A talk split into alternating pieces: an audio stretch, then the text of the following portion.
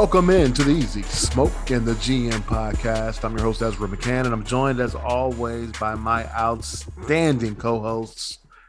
He's a Chicago Public League legend. He's a Simeon legend. He's a Grambling State legend. He played second base for the Tigers. He was all swag. It's Brandon Williams, aka Coach Smoke.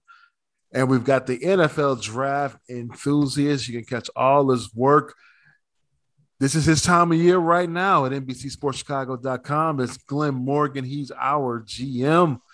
Gentlemen, what's going on? How you guys doing? Uh, bullshit. NFL bullshit. Wow. Sorry. Very got true. Yeah, a little, little caught up in my chest there for a moment. Sorry I guess, about that. I guess we're gonna get into that today, true. huh? All right. Yep. So we're gonna we're gonna get into uh, the whole Brian Flores situation with the NFL, um, just uh, uh, black coaching and uh, uh, black head coaches in the NFL, and just you know why they aren't getting the chances that they need to. Uh, we'll talk some Super Bowl and maybe some Devin Hester talk as well. But let's start with the Bulls uh, who had a uh, mm, lackluster week. I would call it. I don't know, man. They they fighting. They I think fighting. they did better than I think they did better than expected. DeMar DeRozan is playing out of his mind right now. he kind of is. Yeah. Um, but I mean that injury bug just keeps just keeps uh, biting the Bulls, and yeah. uh, it was it was it was a it was a rough week, but they played some really good teams, especially uh, on the weekend in Philly, and uh, and then Monday with uh, with Phoenix. Um, but we're coming up on a trade deadline here. Yeah. Does a move need to be made here? I think it does. With what? Uh, Everybody that's, that's, something. That's my thing. That's my thing. I saw I saw one thing out there that I said, you know what? I mean, for the price, I'll do it being that our guards are hurt, and that was they threw out that uh, Troy Brown Jr. for Dennis Schroeder. I'm like, well, for the price, I'll do it. Being that we hurt mm. at our guard position, I'm like, but, but that's not gonna help us down the line come playoff time. I, I know, but I mean, it's really nothing out there for us to get. Like they they made a run at Jakob Poeltl. Is that how you say Poeltl, Poeltl. Poeltl. Like I would have liked that, but hey, the Spurs I, said they ain't budging, you know. So I mean, keep trying. There, you got you, you got you got forty eight more hours here. I mean, uh, yeah, I mean, but I, I, said you remember I said early on. I think the Bulls' best chance at getting stuff is in the off season. I agree. I don't think this season we have pieces to trade in season. I think buyout market is more valuable for us than actually trading because we're going to trade somebody to get a quality big that everyone thinks we need. Who are we willing to give up? Coby is not on, alone going to get us that quality big. But like, but the basketball gods are giving you a shot right now. That's that's that's. Are they? Are they? Because they, they, can get us a shot up the head. Ask the sumo. He got that shot in the head recently, and he's concussed.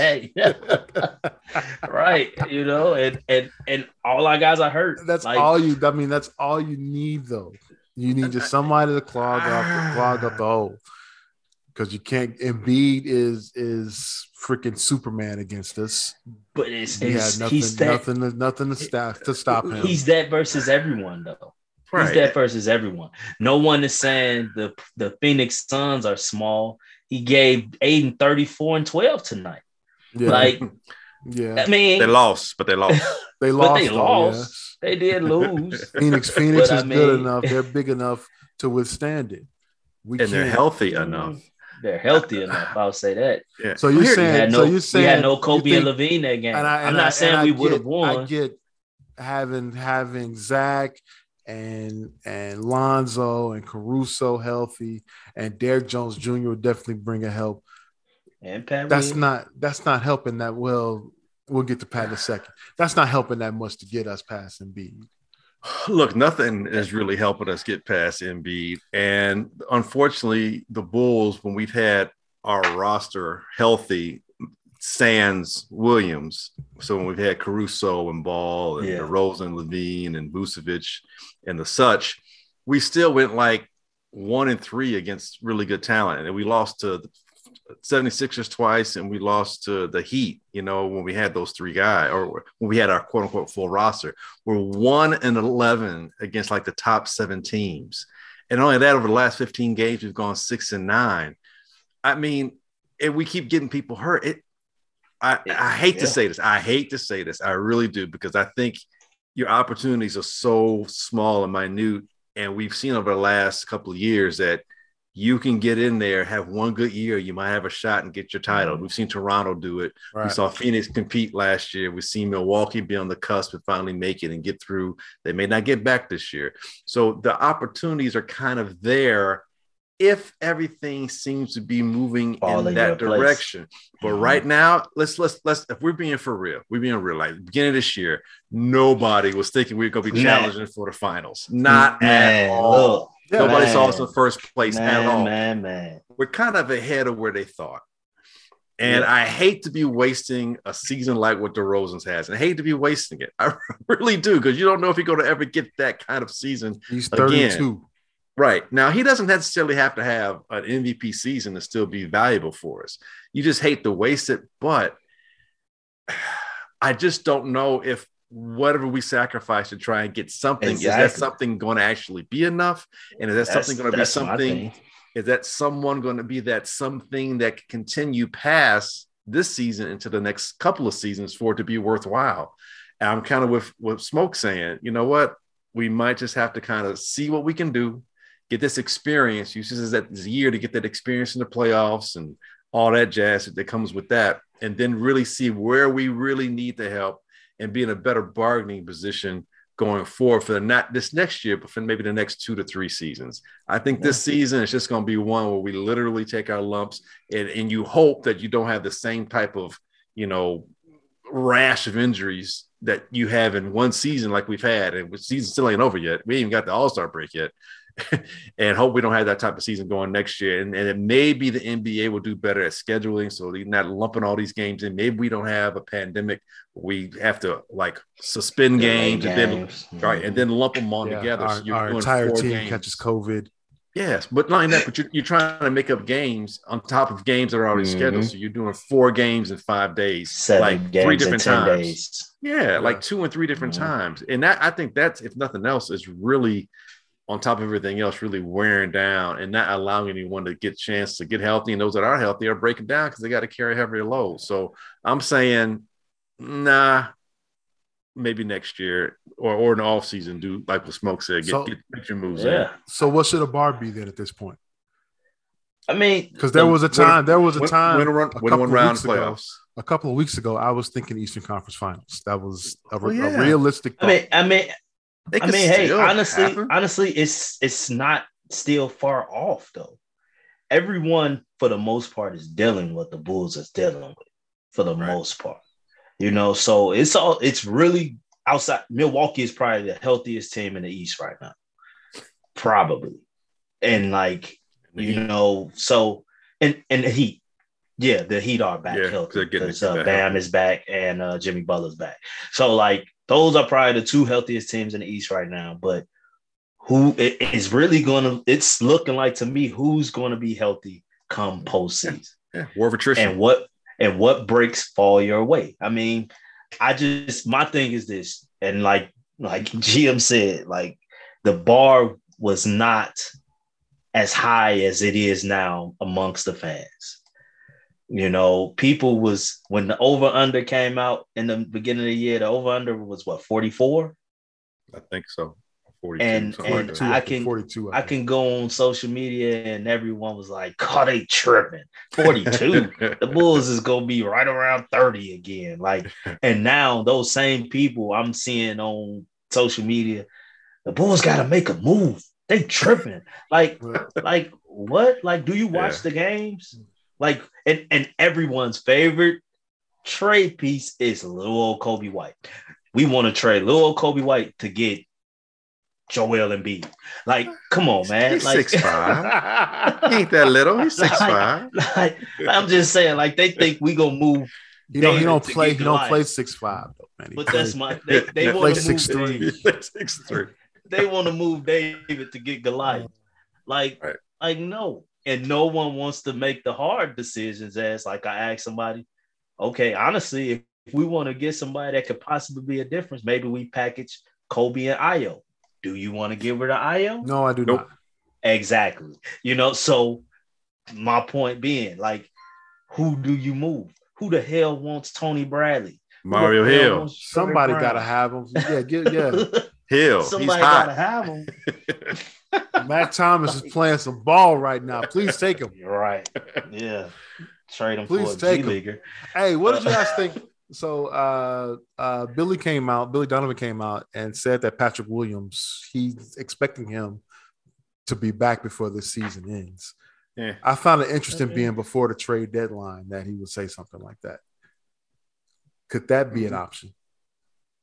Trading uh, Pat? Trading Pat? They're yeah. not moving Pat. They're not but moving Pat. You'd have to move him to a team that you know, is really planning for the future, like in next. I mean, if, years. if they they they passed on offering him for Grant, like you not they not moving their first draft pick of this regime. Not I just yet. don't see them doing it. Not, not right yet. now. Yeah, I don't see yet. them doing it. Like, but that that's another thing I think about. Like, we want size, but are we talking about we want size to be next to Vooch? Or are we talking about we want size to come in and place a Vooch with the second unit? That's another thing a lot of people don't think about. Yeah, that's very like, true. Like, I mean, just getting a big, but what if that big guy can't play next to Vooch? The issue is we're small to start games. Right. It's not that we're just because Tony Bradley can come in the game behind Vooch. I mean, right. he ain't Come ain't on, that man. great, but I'm just saying. You're saying size wise. But I'm just saying size wise. Like, so you have to get a guy who can actually be on the floor with Vooch to actually help us. Well, you got it. Somebody got to be able to work with it because Vooch can't handle being down low on his own. He, he you uh-uh, saw that against Embiid and every I other big man that, that we played. Even though he's been balling, don't get me wrong, Vooch has been balling. Yeah, but that, that's my thing. Gonna, I, I saw gonna work. I saw one guy in particular that that a team is looking to Unload. possibly buy out. You know, Magic. You know, I'm I'm for that coming back. Is he that know, big eh, though? He's long. He's, he eh. rebounds. Yeah, he's long in the tooth. That's what you're trying. Long in the tooth. I, mean, I just he rebounds he's lengthy. I mean, I know he's not. He's limping. We don't lengthy, lengthy. not limping. wow. what about what about somebody like a uh, I don't know, a Larry Nance Jr. or a he would need to get waived. He just got traded. Yeah. I, look, I, look, this got it. There's got to be like a body, a live body in the G League or overseas or somebody that you can just get. I mean, we see them keep finding bodies you to come in and fill yeah. up. Like Hill's been shooting, and you know, just you could pick your, you know, several players. And hell, the whole NBA's been doing that all year. So I don't know yeah. why we can't just find somebody who's a while like back. 16. A while back, Kendall brought up brought up Robin Lopez. No, hell no. No, we need we need a we need a guy like uh Robert Williams with Boston. With Boston. Just a, or a, a, the guy with New York who broke Pat Will wrist, or JaVale McGee, active athletic active. bigs who you yeah. can throw that ball up to on a pick right. and roll, block shots, like not like Tony Bradley. Like statue. more athletic, yes. He's the opposite. Statue. The opposite of a statue you know, I think that's what I, I want to say that's what GM is kind of describing that high energy yes. guy, like the like the kid who lost his mind at LeBron, like those high energy guys. Mm-hmm. Like if you watch, Vooch actually has the toughest of times versus those type those guys. yeah. Other than Embiid is just Embiid is probably pound for pound the best skilled basketball player in the NBA. Right. Mm. Pound for pound, not not mm. period. Like how big he is and his ability to like he had boots on skates. That that shit was like that shit was I, I felt for boots. I'm like, man, a guy of his size ain't supposed to be able to do that. he ain't. And he he handling that rock on the perimeter. Boots don't know what to do. you know, but like them them athletic, high mm-hmm. energy bigs give Vooch major issues. And, and I feel like GM feels it's got to be someone else out there like Somebody. that. Those guys are not at high demand like that. No, those guys are literally part of teams that don't have another choice and them guys are working for them. I'm sure a lot of them teams would rather have Vooch versus some of those guys as far as the skill that Vooch bring. But that skill set that they bring, that athletic energy is right. we can use it. We can use it. you know, can you, you, can just use it for this year. You don't even, you know, and then just figure it out next year. I mean, just something to, you know, help the energy, help you know, keep Vooch from being worn down. Um, just something. You know who brought, you know who brought that? Theis brought that last year. Yeah, yeah, he did. Somebody like yeah. him would be fantastic. But isn't know, he just I, sitting on uh Houston? Houston's bench? Yeah. yeah. him just sit bad. I gotta think. I'm not. I'm not too worried. I gotta think that. uh that uh Karnisovas and company are they they got a plan together, and and it's gonna be all right. They haven't they haven't failed us yet. No, in, in these, they they they've given us a one respectable one and a half product. years. Yeah, yeah, yeah. So I, I have got improved every year. I've got some faith there. I'm I'm yeah. not too worried. I'm not too worried about that. But um, but yeah, we're coming up, man this team by itself is not going to do it this year, and that's no. I don't I don't want to waste. I just I just feel bad just wasting a year though. I understand, hey, but hey. you know it's basketball. Yeah. Sometimes you know, it, sometimes more times than not, it's usually that progression. You know, one year, two year, three year. You know, then you do something. And then freaking Cleveland got better uh, with the Caris LeVert deal. They did, but they're a lot healthier. You know, they, they can make they, those moves. Mm-hmm. They they are one, even though they got rid of the the only non-healthy guy on their team. But right, yeah, make those figure. but I mean, like, yeah, that's true. Ricky, like Ricky Rubbingham, they haven't they they haven't been they the they the one team they I didn't mention them, but they're one team that haven't been plagued by injury either.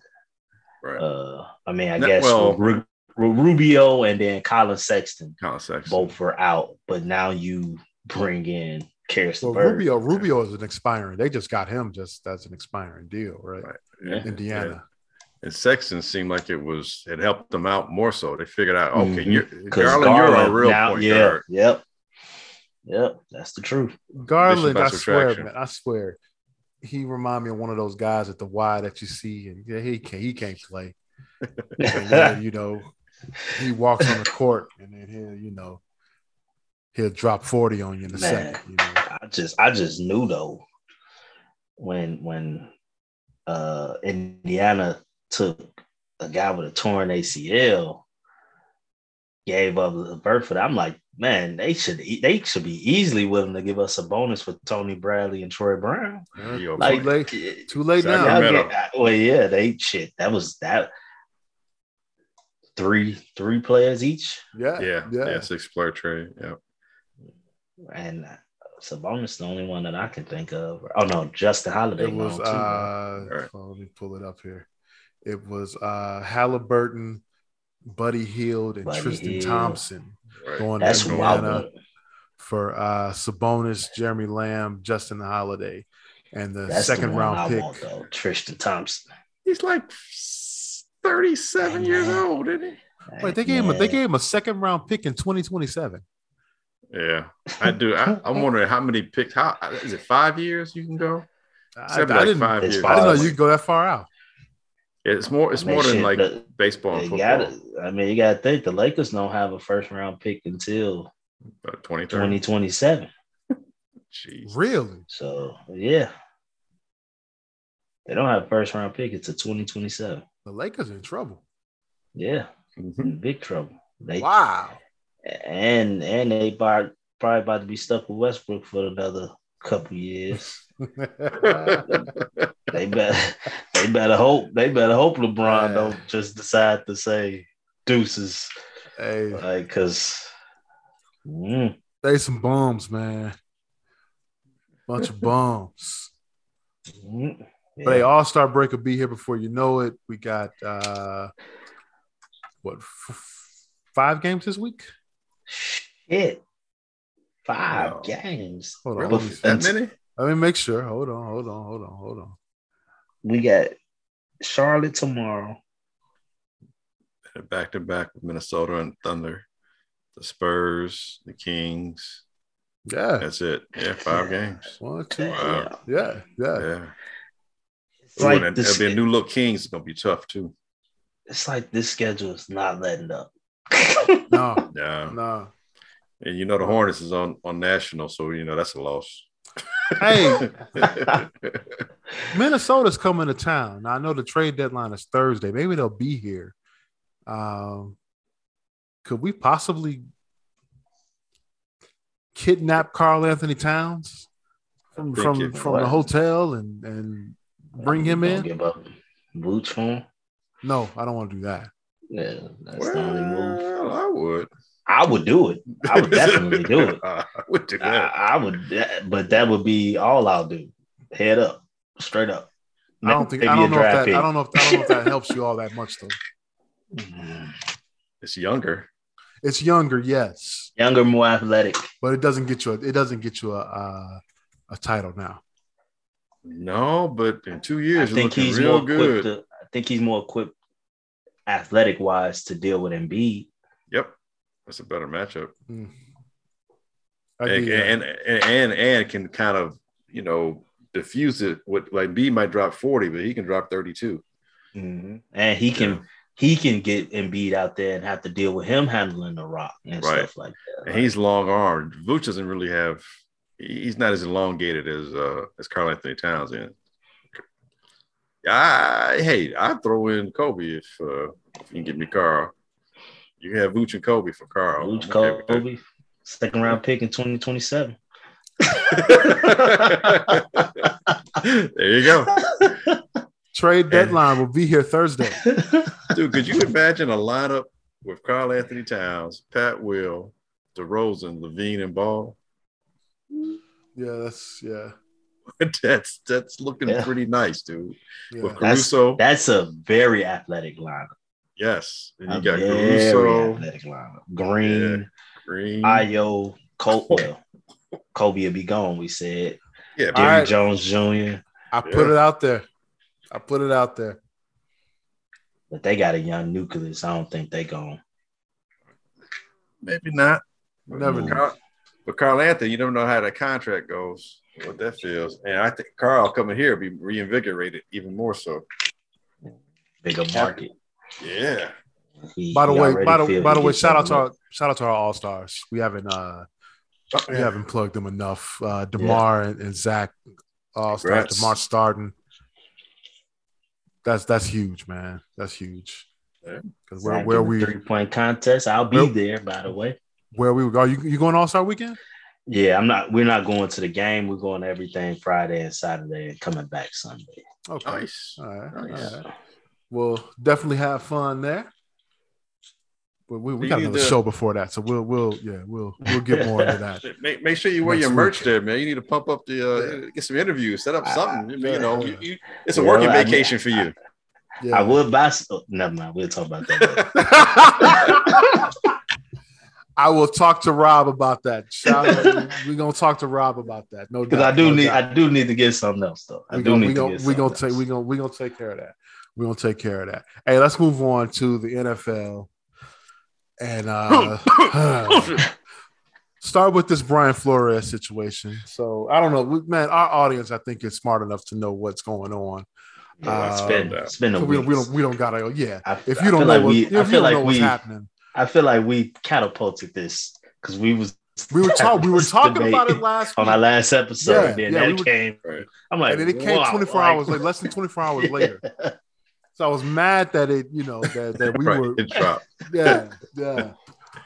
But uh Brian Flores suing the NFL, suing the New York Giants, the Miami Dolphins, the, the uh, Denver Broncos, um, for uh, what's the what's the discriminatory discriminatory uh, hiring practices? Uh, hiring practices, yes. Well, yeah. that's the Giants and the Dolphins, and, uh, right? I mean, well, no, the Giants and, and the Broncos. And Broncos. The Dolphins yeah. was.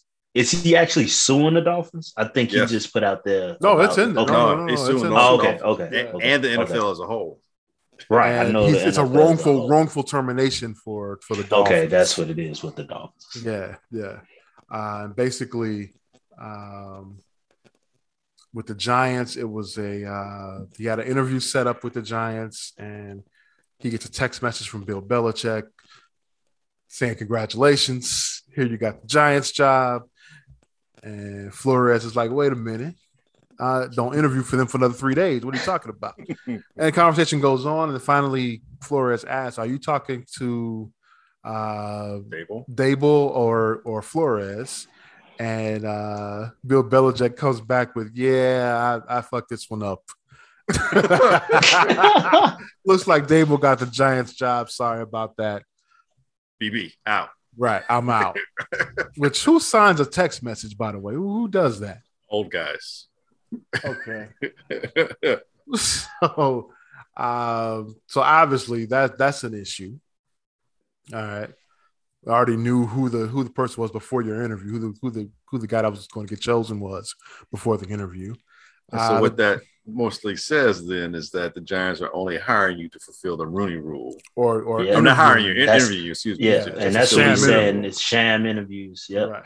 Also, the Denver Broncos sham interview. He says the Bron the Broncos uh, contingency showed up an hour late for his interview, disheveled, looking as though they were uh, they were hungover, which I, I, I could definitely see in uh, one of those guys. I'm not gonna I'm not gonna bring that up, but um, so that's his that's his uh, his suit with those teams, and then the Dolphins.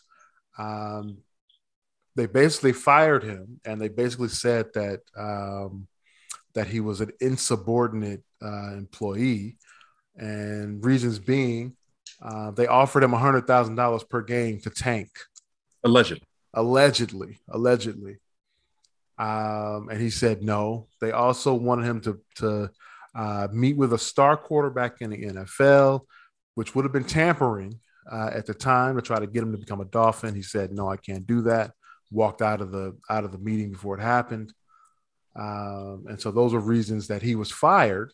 And then um, the rumor mill came out and it said that he was difficult to work with. Mm-hmm. Character issue. Character issue. Yes. Yes. Um, oh, and I, by the way, well, I'm sorry. As they said that, the Dolphins PR said that, and then when you watch all the news shows and stuff, every video you saw of him, you just saw Brian Flores, no smile, stalking the mm-hmm. sidelines, looking grim and, and, you know intimidating, which just feeds into that stereotyping. I just mm-hmm. I had to say look, that because look at, looking like Bill Belichick, right? You right. know, but it's but it's but, it, but it's yeah, oh yeah, it's, it's perceived differently. And I didn't know the man could smile until after he had the lawsuit. And then after he had his interview on ESPN, then I saw some video with him laughing. I'm like, oh, okay, the guy does smile. It does laugh. So I just want to say, I'm sorry, I had to throw that in there because that goes into that Miami PR you were saying about him being incorrigible and difficult to work with. Well, I'll backtrack on that because I sort of do what you add, what you just uh, put out there and cutting video and all that. Mm-hmm. What if that's the only video that's available out there? No, no, I'm saying there was video. I didn't know the man could smile until I saw a video later after he had the lawsuit. Then all of a sudden you saw a video of him because the lawyers are probably like, look, our, our client doesn't just look this way. I, stop put stop stop perpetuating this the stereotype. As, that I'm sorry, perpetuating I'm, him as the angry black man. Exactly. I'm, I'm, sorry. I'm just trying to stick up for the associate producers and editors and oh, producers. Oh, we know we we know your ilk. We, hey, we know how hey, you work. Hey, y'all just doing your job. yeah, so they won't be seen as insubordinate. You know. But, so here we are. I don't think there's no surprise on any of that. Um, my thing is, um, I hope he goes all the way with this suit, and I don't. I don't want him to settle. Uh, clearly, there are issues when it comes to hiring African Americans in head coaching positions. Um, we'll see if he has a if he has a case, but I don't want him to settle. I want this to go to court. I want to see witnesses. I want this to go to a jury, and and and let it play out from there. If they, if they lose, they lose. But I want well, I want this to be heard in the court of law. Well, they're going to lose. I'm just be honest with you. Why why you say that? I mean, I'm a I own my house. You can't tell me who I can allow in and out my house. Like so, granted, we all know it's wrong. We we view it as wrong, but how can we definitively just say they're not hiring them because they're black? Like, like if it's something out there that can be shown or done, like I wish text. it was. The text. You have, a, so you have a text message that says that there was a sham interview. You have True. a team that has never hired an African American coach. True. You have a team that that until what two years ago never had a, uh, a, a starting quarterback that was African American and and and and Grant. Now I'm I'm kind of doing devil's advocate here, but trust me, I am more on the side of Flores. I understand. I no, no, no. More, I, I, I, I think I'm more so. It's like settling might be the best option, but I'm. So what? What if a white coach come out and say they also was interviewed after the fact of knowing a guy was uh, was was already hired. I'm, I'm not, you know, I, I, that's all I'm saying. Like, what if, like, what if that comes about? Then it's like, well, it's a preponderance of evidence, you know, that that goes in in in Brian Flores' favor in a lot of ways with what's happened to various other black coaches. I mean, just take for example, even most recently, Eric Bieniemy's interview with the Broncos, where they wasted eight hours of his time when they already knew that they were going to hire uh, was it Hackett from mm-hmm. from, uh, the, from, from Green Bay. Green Bay. And you're gonna and you're gonna bring in Bieniemy for eight hours after you knew you pretty much and you you did you didn't and, and not only that, but then I'm sorry, not just the Broncos, but the Saints. The Saints for the longest time we kept hearing Allen, Allen, Allen. The defensive coordinator is going to get the job. Players like Allen, Allen, and then Bieniemy comes in the last second to get an interview, and it wastes eight hours of his life at that point. You know, Eric Bieniemy is interviewed interviewed 14 times. 14 times. You how tired and exhausted must he be? He's interviewed 14 times to be a head coach and hasn't gotten it. I, that doesn't make any sense to me. You're talking about yeah. a guy who, since he's been offensive coordinator for the Chiefs, they've won 50 games in four years with just 15 losses, two Super Bowl appearances, one Super Bowl win, four straight AFC championship appearances. He's been eight and three in the playoffs. How, how is he how is he not on someone else's team? And Byron Leftwich is the same deal. You know, here, here's a dude that is five and one in the playoffs. Okay, they both had Super Bowl victories. You know, you, people want to say, "Oh, well, Brian Le- Byron Leftwich only did that because Tom Brady was there." No, actually, the year before Tom Brady got there, the the the Buccaneers had the number one passing offense in the NFL. The number one, not not in the conference, not in the division, in the NFL. Even with what's his name, even with Winston throwing 33 or 30 interceptions, he threw 33 touchdown passes, which was third in the NFL. So before Brady got there, he had number one passing yardage in the NFL, and overall offense was number three. Brady gets there, they actually go backwards. they were seventh in total yards and second in passing yards and 28th in rushing. So they went backwards, statistically speaking. And that's the year they won the Super Bowl. And these guys don't have jobs. Not to mention what Todd Bowles was doing. it, it, makes zero sense. You look at the guy, Mike McDaniel, Mr. Multinational. Okay, this dude. One year, multiracial. I'm sorry, multiracial. Wait, wait, wait, wait, wait. Why you get on that? I will say. So, it, so my it took me a minute on, to catch on, that. Hold on, hold on, Mr. Multiracial. Hold on, hold on, hold on. So I went to my wife's family reunion a couple years ago. All right, and uh, great, great time, you know. But you know, meeting meeting new family members, and uh, one part of the family comes in, and uh, there's a couple of uh, people that look look white. I said, "What what part of the family is that?" And so she said, "Oh, that's cousin such and such's daughters."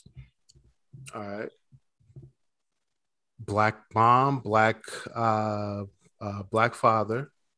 All right, they have a daughter. The daughter ends up marrying a white guy has kids, and the kids come out blue eyed and and brown hair and look white.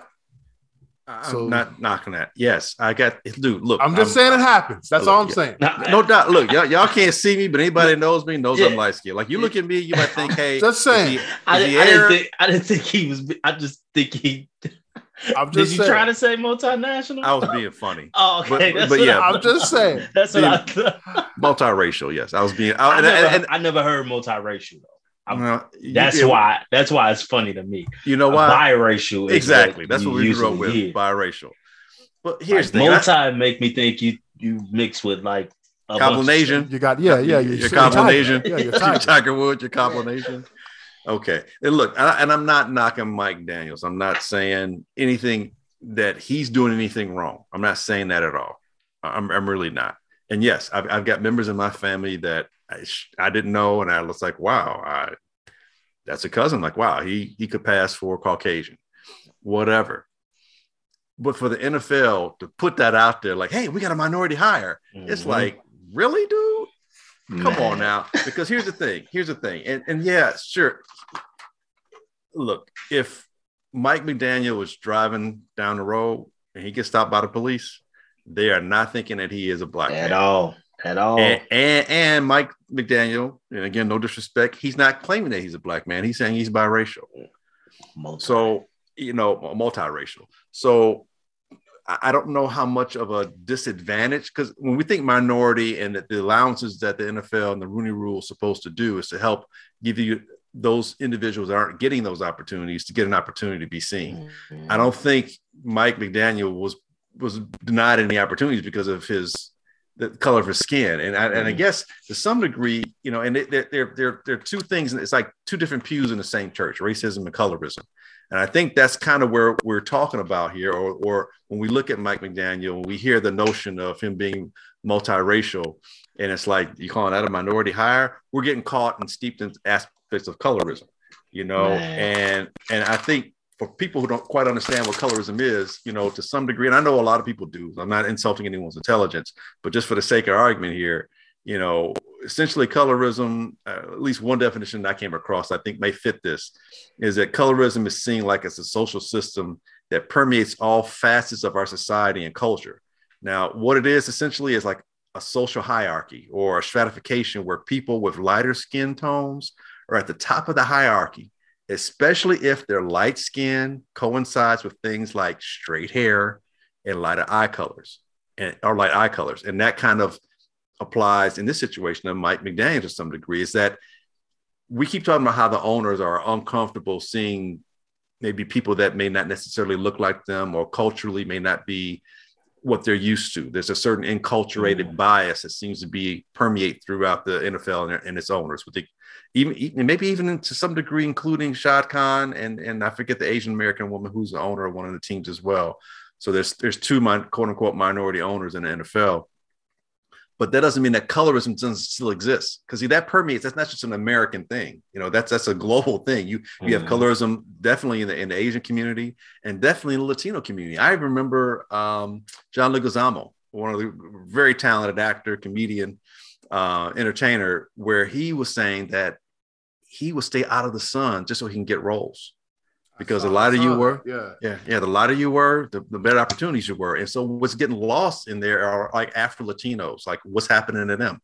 They're not getting the opportunities, and opportunities is what the Rooney Rule was supposed to engender to give people an opportunity. Those who, for whatever reason, racism, colorism, weren't given the opportunities because they weren't they weren't being seen as relatable, and that's why I, I, I, talked about those that, video those videos when it came to Brian Flores. It's like, yeah, you're seeing the quote unquote stereotypical angry black man. So how relatable is that? Eric Bieniemy, dark skin. You look at uh, Byron Leftwich, dark skin. You know how that seems relatable. I, I, I don't know, but that I I, I cannot understand how. And Todd Bowles as well, also dark skin. And then I, I heard Stephen A. Smith speaking. I'm not a big Stephen A. Smith, Smith fan, but I do think I like when the, he speaks on this. I yeah, like I, when he speaks I, he, he kind of hit the to me, he kind of hit the nose, the button on the nose, or nose on the button, however that goes. When he said Mike McDaniel again, again, no disrespect to him, but the Rooney Rule is not really, it doesn't really apply to him in this situation because generally who's being left out are African American, those who prescribe, those who say I'm a Black American, those who say I'm mm-hmm. African American, not those who are saying I'm Latino, and not saying though, and not saying that you know the opportunities may not be there for them, but we're talking in mass because when you talk the NFL, in mass, majority of those players are African seventy percent, or or at least are African descent, or African American, or dark skinned, or or dark hued athletes. You know, yeah. it's not like it's 40% biracial guys and they're not getting opportunities. And again, not trying to disparage anyone, it's talking about opportunities here. And so it, it is it is an insult somewhat insulting to some degree when it, when it, when the NFL jumps right out and almost leads with, "Hey, we got a minority hire." Are you kidding? Seriously, dude? That's that's that's a, that's what you're sticking. You're hanging your hat on that. A guy that looks exactly like the owners. Yeah, yeah. you know, and, and then and, and again, I'm not trying to pick on this family. I'm not, and I, it, it, sucks that we have to even talk about it in this fashion. And that way. Mm-hmm but the the the, the scuttle the talk or the, the information on Mike McDaniel is like you know his father he was raised by a single mother. Well, a single mother's Caucasian, so, so culturally speaking, he's going to kind of have that perspective, yeah. And and then not a knock against that. And Mike McDaniel, his wife and his child, there's no way when you look at the picture do you think they're not a Caucasian family. And I don't have a problem with it. I, I seriously, truly, honestly don't. The point of me bringing it up is the owners when they see that when they see his family when he comes in interviews it's a whole different it's a whole different feel yeah. and vibe um, than when they see and here's the other thing and i'll say this and i'll stop talking for a moment and i don't know how this works but it also seems at times that and i don't quite understand how it works so someone can explain it to me how sometimes when you have when the spouse is caucasian somehow it seems that the the the the, the, the African American is more a little more welcomed in. So, you know, Herm Edwards, Lovie Smith, it, it begs the question: Were they considered like? Well, it's a well, you know what I mean. I I don't know if that goes in people's mind because people think a lot of effed up things. People think a lot of effed up ways, and I don't discount that that could be a possibility. So I don't know. I don't know if that works for or against. But here, and, and I know you're going to talk about Lovie Smith, but here's Lovie getting a quote unquote third opportunity. But yeah. why was Lovie the last second hire on a team that he was already a part of, and he was the associate head coach for the whole entire season? Explain that one to me. Riddle me that, Batman. Oh, that's that's yeah. easy to explain. Yeah, I mean, yeah, yeah, yeah. That's a rhetorical question, but but yeah. So I don't know. I mean, what what do y'all think about any of that, man? I mean, so here's my exact thoughts when it came to Mike McDaniel. So I posted. So when I saw they announced him as the coach, I shared the post like, man, damn, they just really gonna say F us. And then I see another post from ESPN saying, with that hire, the 49ers get, you know, contempt. I say, wait, what? So yeah. I had to go back and delete the post because I'm like, he's a minority. Like nothing about him. Nothing. He doesn't even look like a mixed, like usually can tell doesn't person look like, that's doesn't that's look biracial. Yep. his mannerisms doesn't even say black at all. Like, he, no offense, he looks like a nerdy Caucasian. Like he, I mean, like a Yale graduate. Yeah, which he is. You know, Yale graduate. Yeah. you know, so so it was like, okay, it didn't move me at all. Now, to speak on the Lovie Smith situation, I didn't even look at it the way you said, with the fact that he does have a white wife. He is the only African American coach to be hired three times. Three times. And for me, I feel like it's a complete slap in the face. Most people are happy for Lovie. I really don't care. I think it's a slap in the face because he wasn't even in consideration at all. He wasn't in consideration at all. And then this this lawsuit comes out and and Lovie Smith pops up. David all these all all these other all mm-hmm. these other up and coming black coordinators who never got a chance. You go get Lovie Smith? Like, come on, man. Well, he's, a native, that, he's a native Houston. He, you know, he's, he's native Texan. He's, he's no, from Texas. Man. They they had to. They had no choice in the matter. And I'll tell they you why. The Houston Texans. the Houston to, Texans. Yeah, they had no choice. It had to be Lovie. They were about to hire Josh McCown. No, no, I, it didn't have to be I Lovie though. It that's my. It didn't Byron have to Leftwich. be Lovie. Well, that no, makes it no. even worse. That means that means Lovie is a high because guess what? Josh McCown is on his staff. Mm-hmm. So that means Lovie is a hire to train him up, give him his experience. So then Lovie, you can go. McCown yeah, get bumped But no, I think calls came in. A slap. Calls came in. Calls came in. If they said they you cannot do that. Well, of course. The same thing happened last time when they hired David Culley last year. You, know, the Texans, it's a reason why the Texans were one of, among the last teams to get a head coach. Exactly. Here's Culley, you know, they quote unquote paid him wow. well, but he's 65 year old guy getting his first shot at it. And you, you didn't give him a, no Deshaun Watson, JJ Watt is left and you didn't do anything to help him out at all. And he won as many games as they won the year before with Deshaun Watson and JJ Watt. And you fired hmm. him. You should have been saying thank you instead of firing exactly. Now I question Lovie and why would you want to take the job based on what they did to Culley, and you were on his staff. Um, but it speaks to what it speaks to what GM said. That's the NFL though. Nah, that, yeah, it's the NFL, but it's also individual too. Speaks to speaks to Lovie. A lot of people ain't gonna want to say that. A lot of people, especially in Chicago, have great love for Lovie Smith, but this to me speaks to him. Like you, you, how Lovie? How do you not know you are you are a token right? A patsy, yeah, token patsy. Like you, yeah. like how do you not know that? Like everybody in the world knew that De- Josh McCown was getting that job until this lawsuit came out. They put you. They okay. Now we're going to elevate Lovie Smith.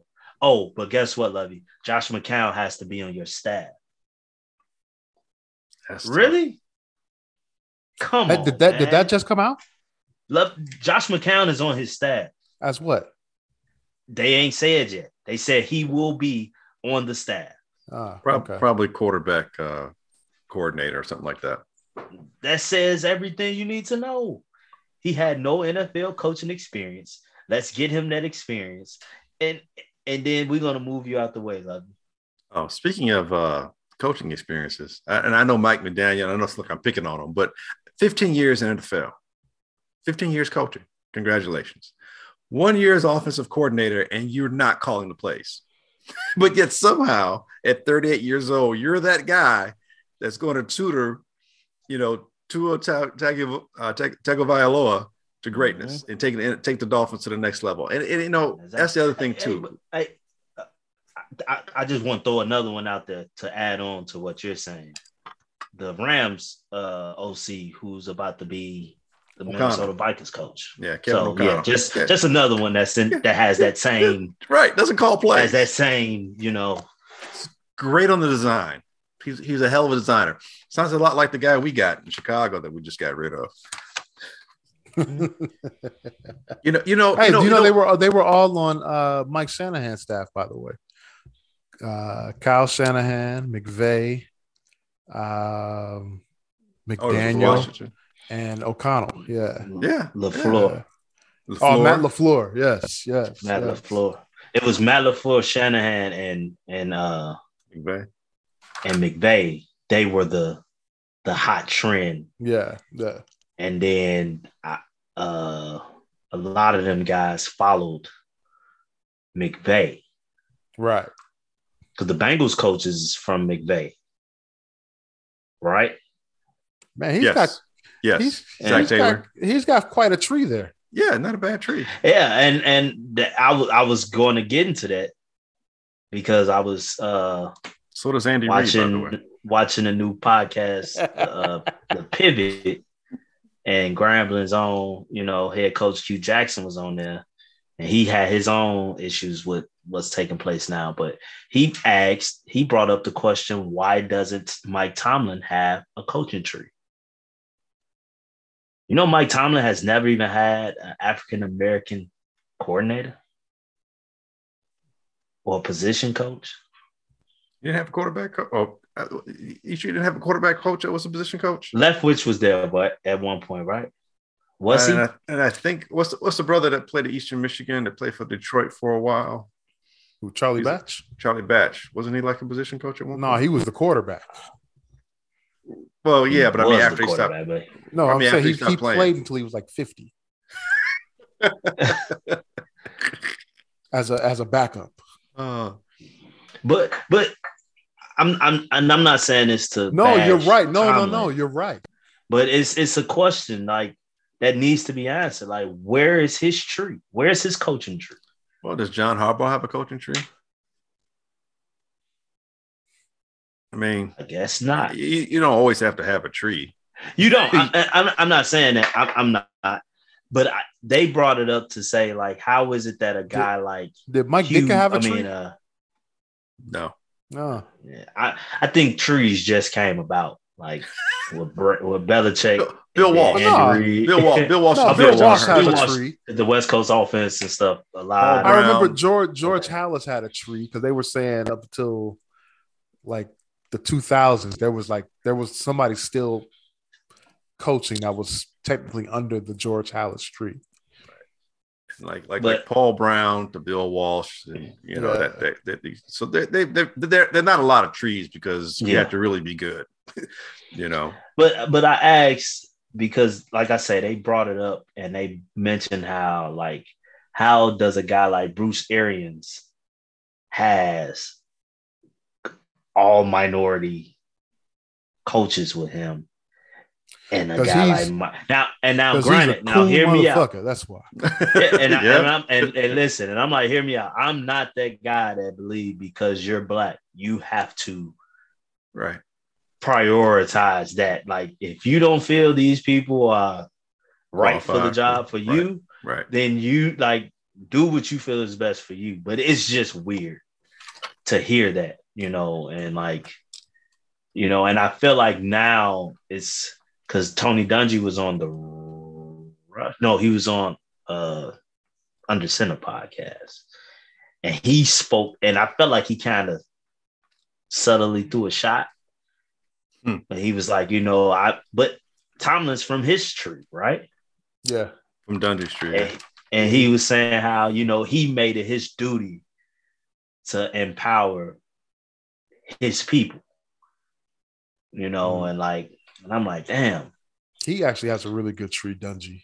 I'm like, yeah. I don't think I, I don't believe Tomlin is not with us. I believe he's for the, you know, for us, you know, but but that's just something that caught my eye. Like, damn, he don't really have a tree, nor do he have. Is that his? Is that his? I don't think that's his fault though. I think it's twofold. I think it kind of speaks to the NFL. Like, why aren't you looking at the coaches that's with the Pittsburgh Steelers? Is it because they're led by a black man? And you don't trust in his leadership to train his coaches to become head coach. Like it I could be viewed in many different ways. It, it, it, you know, it might be. After 15 years, after 15 years, and, and granted that we gotta see what he's gonna do without Big Ben. But he said Big Ben is basically his entire time. So we'll see what kind of coach he is without Big Ben and what, and it, what goes. You know what? I think I think back now. He's had a lot of older coordinators too. He had Todd Haley for a long time as offensive coordinator. He had, I think he had Arians. Yeah, Bruce Arians. He had yeah. Arians for a while. That's what I thought. Um, I remember Bruce was there. And then he had his defensive coordinator was uh was Dick LeBeau for a long time. Long so he didn't he didn't have like revolving coordinators coming in. Yeah, they you know? they were staying put. Yeah, yeah. So I mean, so maybe it's just because he he wasn't one of those guys that you know uh, had a lot of turnover. You know, I mean, LeBeau was there from the oh, wow. entire thing until he only left what a, a couple time. years ago. He, yeah. he, he well, he left to be the Bengals head coach. Then he came back. Right. But that was no, but that wasn't during Tomlin's time, though, was it? I think I was doing Cowher's time. That was doing Cowher's, yeah. He came yeah. back during under Cowher, uh, and then when Tomlin came in, he stayed as uh as defensive coordinator for a while. Yeah. yeah. So so let me ask you this, uh, you guys, this the Rooney Rule. Is it necessary or has it become an impediment? And is it helpful or is it insulting? It's insulting. It's insulting. Don't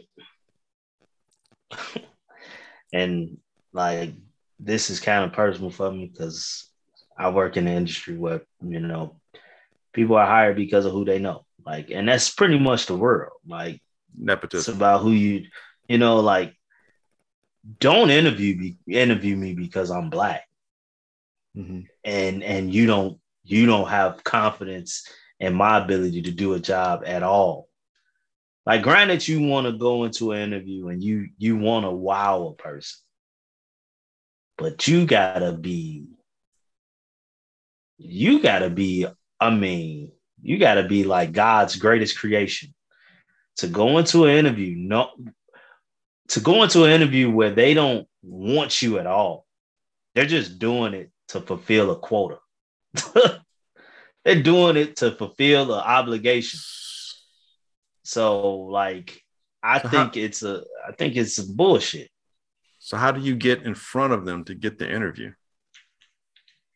Because the Rooney rule is not saying guaranteeing anything. It's just supposed to say, hey, you know, these guys are getting opportunities. And only that, but the way to get an opportunity is by being a coordinator. And for a while, a lot of players were defensive coordinators, and all of a sudden it seemed like only it the changed. offensive coordinators were getting the interview. It changed every it changed all the time. So so it the question is all the time so yes, it, it definitely can be insulting, especially when the sham interviews, as Brian, Brian Flores is, can attest to, and I'm sure a lot of other coaches, and I'm sure Eric Bieniemy as well. But how do you get in front? How do you get in front of them? And is it so? Is it necessary to help you get in front, or is it now because these owners, like how Ez was saying, don't tell uh-huh. me how to, you know, don't tell me I, own a team. Don't tell me who I, I should take and I shouldn't take. Is yeah, it becoming I mean, an impediment? Is it resentful? Are they resenting the running rule? I don't think they're resenting it. I think they're just fulfilling the obligation. Because, like you say, how do you get in front of them? But that bring me back to my point is, okay, I got in front of you, but going in, I probably have a zero to 10% chance of getting this job. I have to literally blow your mind away to get a second interview, not get the job, so, probably to get a second interview. So same question. Okay, so then there is no there is no fix then. So the Rooney rule is no not fix. necessary. It's, to me, it's it's not.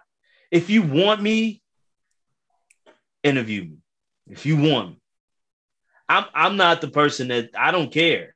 Like I think it's bullshit that this league don't have as many black coaches. But don't how, don't don't throw us pity. Like how, how I feel like that's pity. Here's a question. I, and, and that's the NFL. I'm sorry, but that, that's the NFL doing their part. I get it. The NFL doing their part to try to provoke change. Here's my but here's my question. Can't force these owners to. here's my question. This this was a problem in all leagues dating back 20, 25 years ago, right? And and mm-hmm. when people people really started talking about this. Somehow the NBA figured it out. The players spoke up. Okay. Even MLB to a certain extent, maybe not necessarily African Americans, but there are more uh, Latino managers, I think, in in mm. Major League Baseball. There's a there's a there's a good number over the last several years. That yeah. has definitely increased. Yeah. Yes. Yeah. Um, and, and, our very own Ozzy was the first. Yeah, Ozzy was win, yeah, yeah. win a World Series. Shout out to Ozzy. So, question is, why why has the NFL been behind in this then? If it's if it's been it's been squawked about for the last 20 years.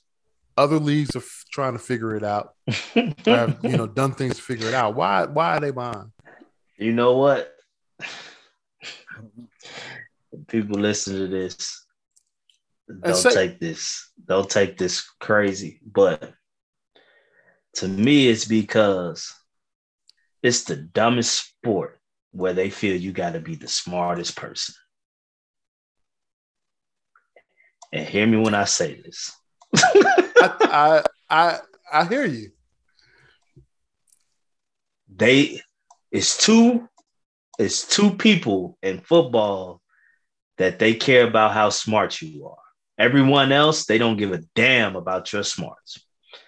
And it's coincidental that those two people are predominantly white. That's the quarterback and the head coaches. Mm, the center position. Uh, tr- traditionally, traditionally, I, I, historically, th- that's that's not a sexy position. You get what I'm saying? No, so but, but, I, I get what you're saying. But it controls I get what you're saying. Yeah, yeah offensive lineman. Let Smoke have his moment here, man. I'm sorry. I'm sorry. No, uh, no, but he he's. I, I, I wouldn't. I wouldn't speak on them. I'm, but you're right though. I've never seen a black center ever. Uh, no, there've been some some black centers. But, oh, yeah, about as many black centers as have been head coaches. Uh, Dwight Stephenson. Dwight Stephenson, the, the, Dolphins. Yeah, yeah. But but but Rodney I say Hudson. that to say like Dermontti Dawson, Hall of Famer. Rodney Hudson. His yeah. Um, but I say that to say the what you call the the the boys from Florida. Yeah the uh, Pouncey. Yeah, the Pouncey. Yeah, one of them one of the Pounceys was right? a center. Yeah, one of them were. Yeah. One of them There's some black centers out there. Yeah, some just like it's. But anyway, go on, go on. What, what were you? What were you? What were you saying? I'm sorry. But but but I say that to say like those two people are com- supposed to be the smart guys, the quarterback and the coach. The, I mean, just looking at it now in the NFL, the the, the offensive mind. It's all young, uh, all young white guys. Eric Bieniemy is not an offensive mind, apparently. So that's an old black guy. And then, hey, well, maybe it's because he's older. Okay, we got Byron Leftwich, young black guy. Yet, I'm Tom watching Brady. TV and people talking about how Kellen Moore is, you know, like it was just Jerry Jones doing of keeping him in in Dallas. Like, like what am I missing? Like, what what is it? Like, it's literally the fact in the NFL that they don't believe we're smart enough. Hey, before they don't we, believe we're smart enough. Before we let this go, um, Brian Flores is lawsuit is a class action suit, do you think any other coaches will sign on to it? Nope. I do. I just I don't do. know how many, and I don't know. gonna be how, many. I don't know how relevant they are. When I say relevant, I mean I don't know how relevant they are to still working in the NFL. They may be already retired or semi-retired, or guys that know they're not going to necessarily get a shot because they're quote unquote maybe that they're, they're, past their prime, like the David Culley's of the world. David Culley was 65 before he finally got a shot to be NFL head coach. So it may be individuals like that. I don't know if you're going to find the younger ones. I don't think you're going to see Byron Leftwich's name on there. I don't think you're going to see Eric Bieniemy's name on there, even though he's interviewed 14 times and he has got bupkis to show for it. I hope, I hope I don't see Hue Jackson name on there. Yeah, sometimes it's like stop helping. Selfish. yeah. Selfish. Just hey, just Hue, be quiet. Hey, man, yeah, don't just, talk about your coach like that. Stop, man. stop helping. just be, be quiet, Hue. Hey, look, we got worry about Graham fam. We hey, look, we don't we don't need nobody get, put giving us bad treatment because they mad at you. Okay, worry about Graham fam. Stay out of this. you ain't in the NFL no more. let's let's stick to football. We got the. uh Can we say Super Bowl on here? Is that is that allowed? That was the, that was it's, our whole uh, debate last year when we talked about yeah. it. I don't, I don't see why not. It's part of the American lexicon. The big the just big like game. Said, the, just just like we said last year. The game of the century. They, if they get to calling us about the fact that we said Super Bowl, that mean they're listening. Super Bowl 56 in Los Angeles. No, Super Bowl XVI. Let's let's let's totally get XVI. it was a, there was a uh, that was a sports radio guy that used to do this do that in time. Every every Super Bowl, he would announce the letter. You'd be like Super Bowl X X X X X X one. ah. Anyway, um, so yeah, Super Bowl coming up this weekend. Bengals Sir. Rams. Seems to be looks like it's gonna be an exciting game. The line so. is at four. Bengals are getting dropped four. a little bit. Did it drop? It was at four and a half. I thought. Let's get Mattress let's... Mac probably caused it to drop. Well, Uzomah's coming back. I think Uzuma said he's going to play. So oh, the tight end. Yeah. Oh, I got it. Mattress at, Mac. Uh, Mattress Mac put a lot of money down. I got it. Yeah, most places it's at four and a half. Uh, okay. Caesar's got it at four. Uh, the win probably, has it at four. That's probably what Mattress Mac put his bet in. he, uh, he played four point five million. Oh my lord! FanDuel has it at four what? points. Bet four and a half. So it just depends on what uh, what line you take. But right now, let's call it four and a half. Uh, the Rams are favored. Um, what you guys? What do you guys expect to see in this game? Scoring. I, I, I expect to see a tale of two halves. I think mm-hmm. you're going to see one team look really good in the first half. And I think you'll see the other team figure some things out, come back and make it, you know, a, a competitive game. I can see the Rams getting out just like they normally do, getting out to big league, something like maybe 21 to 10, 21 13, 24 13 going into halftime but but looking like they should have had 31 points. You know what I mean? Mm-hmm. And then I can see the Bengals figuring it out. And then also it's like, oh, here they come again, the cardiac kids, mm-hmm. they them cats. You know, watch out for them Wildcats, they give them Bengals. And then 38 34 being the final score, or 38 35 being the final score, or whatever it is, how the numbers can, can add up. But by winning, you know, close enough to where Vegas is like everyone's like this, you know, what mm-hmm. if they money, they, they're losing their house or they get in the house. Yeah, I, I, I don't see it taking a step back from what we've been seeing for the past few weeks in the playoffs. I it's just something about Joe that that I am I'm 100% locked in on him, man. I don't think he's I don't think he is, you know, worried about the pressure of the game. I don't think he's worried about his, you know, his team's deficiencies. I think he's went through everything like that this year. I mean, your first playoff game, you get sacked nine times and yeah. you win. Yeah. You know, so I think the the you know the triumphs that they've come through, I think they're going to be the more.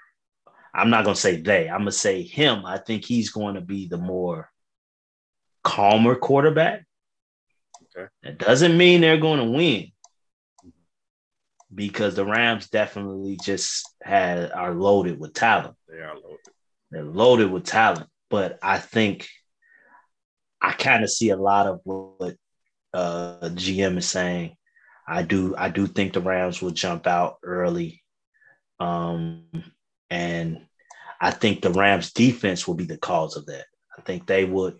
I think they would hold hold Burrow down early on, as as pretty much every team has done to them in the playoffs.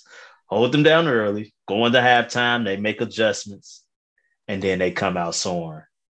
Um, that's I, I see, I see. I don't think it gets into the 30s though.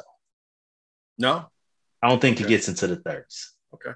But I do see a surge in the end and a and a really entertaining game yeah. that we've got in the past three weeks of the playoffs. What's the over and under? Anybody knows? Like 54 48 and a half. 48. Yeah. So apparently See, I'm ain't thinking, even at 50s. I'm, apparently I'm thinking the over. Yeah. I'm going over. I'm like you know what the over 1, under was? Over. Them versus the Chiefs. That was 55. Like, was 50, yeah, 54 and a half, I think. Right. I bet it. And and, and this this one is 48. That's why you got. That's why you got to go. That's why you got to take the over now. Everyone's thinking it's going to be low. Uh, here's the deal. This game is going to be about Cincinnati's offensive line versus LA's front five. That's that's what that. this game is about. Uh, if if Joe Burrow gets sacked nine times against this team, they're not winning. No, that's not happening. Um, so that's that's basically what what it's going to come down to. Will Cincinnati be able to protect Joe Burrow? Because um, that that well, I, I, said front five. I said front seven, really. Um, with with uh, Aaron Donald, uh, Miller, Von Miller, um, Floyd. I mean Floyd, Greg Gaines is pretty good. Um, that's that's trouble up there. So if you can block them, Burrow's gonna pick them apart. How healthy is Whitworth for the Rams on the offensive line? Because you still got two edge rushers with the Bengals that have been causing havoc in these playoffs. Whitworth is going to have some of the greatest stuff that you could ever shoot up in your life. some some deer spray. And, and he's going to be ready to go. I guarantee and you. Is is uh Sean McVay gonna be willing. We're gonna have to start this game showing that he's willing to run that ball. Cause I I I, feel they're gonna they're gonna show early what they did to Pat Mahomes, baiting them to run that ball. And McVay, are you going to try to be cute, or are you going to try to win? I, I think, unlike a certain Shanahan, uh, McVay has shown a willingness to run. Hell, a lot of his offense is predicated on the running backs doing well, so they can have that play action going. And he's unlike the last time with Super Bowl. Both these both both these running backs are healthy. Last time he had uh, what's the brother from Georgia? Um, oh, damn, Todd Gurley. Todd Gurley. Yeah, yeah. Todd, Todd Gurley. Todd Gurley wasn't healthy. You know, he wasn't he wasn't like Todd Gurley like the year or two before. Yeah. So I think this time around with Akers and you got Sony Michel, you've actually got some depth at running back. I, I, think they can. I think they'll run the ball, and I think they'll run the ball, and that'll that'll they'll set up that play action. Yeah, I don't think they I don't should. Think, I don't think he's gonna get too cute though. He was he he he was talking about that. He said that in the last Super Bowl they were in, um, he he over prepared over prepared uh, yeah. for that yeah. game, and like you said, got got a little too cute, and Belichick out coached him. Yeah, he's inflexible. Um, he, he did he did a, a, did a what's our yeah. guy? He did a Nagy. He got inflexible. He yeah. stayed with that that that chart too long. And so, hey, but I, I mean, it's it's it's easy to say it. Well, you yeah, got you that gotta, guy. You, gotta, you got that guy that can sling that football for you. You got to be able to. Do. And you it, and you and you and you pretty much made it known that the QB you had couldn't do it. Are we sure he's willing to let the running backs lead him to a championship and not that quarterback that they mortgaged their future for? I'm just saying. Right, because it's going to prove a point. You're saying having the quarterback win the Super Bowl proves a point. It proves a point. Uh, that that's ego, where, ego that's where ego comes into play. Yeah, pride goes before the fall. That's where you go come to play. Now, I mean, he may do what he should do. He may say, "Hey, Matt Stafford, f you. You got us here. now let these running backs get you to the promised land." He might, but sometimes Sean McVay want to be the smartest guy in the room. Yeah. Oh man, we get a lot of that in the NFL. You know, so a lot of that. Saying. Hey, let's go ahead. Let's do our picks now for the Super Bowl. And uh let's start with the loser of the of the season. Is that what, yeah, that's what you're trying to say? Glenn. I would just say that, man. just say it for everyone. Everyone's thinking it. Everybody knows it. We're all we're all winners on this podcast, sir. Some have won less than more, some, some have won less than others. Glenn, Super Bowl Sunday. You know what? Who you got? I'm thumbing my nose at Teresa Thompson. No, I'm sorry, not Teresa Thompson. Her daughter, Corey Thompson, who gives me all that crap because I was wrong the other two weeks. And I know she's going for the Bengals. So damn it, I'm going with the Rams. And I think they'll win by five. Let's do this. Let's uh give me uh your over under 48 and a half going over over going over taking the over over and Rams. I think they'll win. It's, it's down to four now, right? Went from yeah. four and a half. Yeah, I think they'll score five. I think they went by five or, or a touchdown. Quarterback prop. Joe Burrow over 275 and a half. Gonna take the over and under there. I'm gonna take 275 and a half. Yeah. The over. I say under. They'll be behind. He'll need to pass. I just don't even get sacked nine times because they lose passing yards off that one. it goes off it goes off his passing total. And let's go uh Stafford uh over 280 and a half. Under. I, am taking both under. You you you think it's gonna be like 13 to 10 is what you think the Super Bowl is gonna be like. Not 13 to 10. And let's go. Let's just touchdown passes. Joe Burrow is uh 1.5. Take the over or the under. Take the over on that one. I think he'll throw two. I got him at two. Yeah. Two touchdowns, three picks. Sheesh.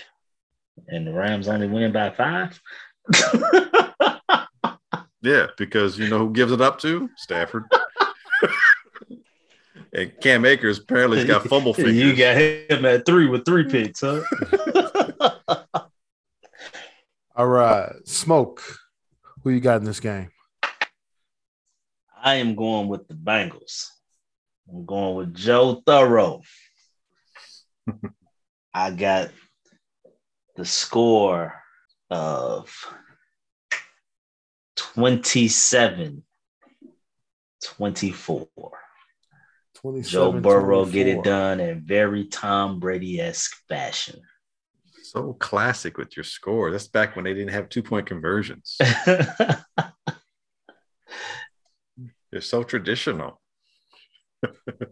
so you're taking the over as well. So I clearly got the over. Joe Burrow passing, you're taking the over or the under on that? Under. Uh, Stafford passing yards. Under. Burrow TDs. Over. And Stafford TDs. What was Stafford's? Two and a half. Under. Under. Yeah, I don't know if you asked me that either. So I'm taking under for. Stafford. You're taking under for that. Gotcha. Okay. Yeah. And uh I'm gonna take the Bengals as well. Okay, so here we go. Pal and a losing guy, guaranteed. Morgan loses again. I'm here taking. I'm taking the over in Just points. One, one time, let me beat these guys. One time. I'm taking the over for Joe Burrow passing yards. I'm taking the over for Stafford passing yards. I'm taking Ooh. the he got a over Burrow TDs. I think it's gonna be a, it's gonna be a high scoring game, and I'm taking the I'm gonna take the over for uh for Stafford TDs. I'm going all over, baby. All right. So picks are in, and uh, we got one more thing to talk about. Devin Hester will be up for the Hall of Fame uh, this coming Thursday. They're doing it Thursday night now. I guess they're doing all the the honors awards on Thursday, and they're going to mm. announce the Hall of Fame uh, right. inductees on no on Thursday. Oh, same day, huh? Yeah, they're going to do all on the same day. So during the award ceremony, Devin Hester in or out? In. Dude, he should be in. I, I mean, four Pro Bowls, three first time All Pro. Uh, he's on the NFL 100 all time team. He's on two different decade teams. Dude's got what 14 punt return touchdowns, 13 with the Bears, and five kickoff returns for touchdowns, um, 14,000 all purpose yards. Nobody did what he did, the way he did it, and dominated for, especially over that first four or five years with the Bears. Just a dominant force. And if, in fact, matter of fact, they changed the kickoff rules kind of because of him. Yep, that's that's whenever they start changing the rules, that's when you know mm-hmm. you dominating. Yeah, that's that's what I was gonna say. Like his career could have been so much even more dominating had they not changed the rules or had teams not been able to not kick to him or you know like he literally altered special team units because they did not want that ball in his hands like he is definitely the greatest special teams player of all time. Like, it's not even a close. No debate. What you can debate everything else that you can't debate. What kills me, what kills me about that era's Bears teams for a generously four year period. He was all offense. The Bears, off—well, not even that. The Bears offense were basically given the 40 yard line. Yeah. And they did not take advantage of it. That that has that has to eat at them. That has to at that at that offense. Uh, but Devin Hester was the reason for that. Not you know just because of um, uh, his explosiveness and that threat. They said, you know what, Bears, take the ball at that 35, 40 yard line. Go ahead. We'll give yeah. it to you there. It happened in the Super Bowl. That yeah, yeah. yeah. I found man, I found myself because it's been coming up a lot lately with the fact that with the black coaches and Lovie getting hired and how Lovie and Tony was the only two black. It's been coming up a lot lately, and I've been finding myself thinking like, damn, what if he just returned it 30 yards that first time? Like, let the game been close in the late moments and then did it probably would have been a different game. if he didn't do it to open the game, he would have got more opportunities to do it later in the game. Nah, Just blame that damn Florida Gator as a quarterback. That's the problem. Oh yeah, you know that's the truth. I, I hate sexy Rexy. I still feel we should have started Kyle Orton. No, no, not Kyle Orton. Yeah, it was Orton, but no. It was Orton, but no. It was Orton. No, no just hand, hand the damn ball off, man. Um, yeah, that's that's all they need to do. They need to give the ball to Thomas Jones the rest of that the game. Thomas Jones though, not yeah. to Cedric well, Cedric, Ced, Cedric, yeah, Cedric yeah. got hurt. He got knocked out. He fumbled in that game, didn't he? That's when he got yeah, hurt. That's when he got hurt. Right. he, yeah, that was a big fumble. But uh, could have been his ass on the bench. Yeah, he should.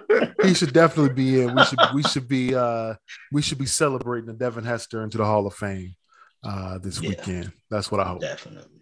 So that'll do it for this week's edition of the Easy Smoke and the GM podcast. I want to thank you all for listening. We greatly appreciate it. You can catch our podcast on Apple Podcasts, Google, Stitcher, Spotify, iHeartRadio, Amazon, or wherever you find your favorite podcasts. You can also catch us at hp53productions.com. There you'll find a link to the podcast as well as the Super Duper podcast hosted by Rob Griggs. And you can also catch me on there. And also the Father Good podcast hosted by Kenny Stevenson and Marshall Givens. Yo, Glenn. Yes, sir. Please take us out. Hey, real quick, uh, that quote I read on colorism, that was by Dr. Sarah L. Webb, founder of the Colorism Healing. And I uh, just want to leave one more quote as we go out. Um, it's not our differences that divide us, it is our inability to recognize, accept, and celebrate those differences. So, Audre Lorde, her book, Sister Outsider Essays and Speeches. So, we ain't saying we're right. You sure as hell don't think we're wrong. We'll catch you next week. Enjoy the Super Bowl.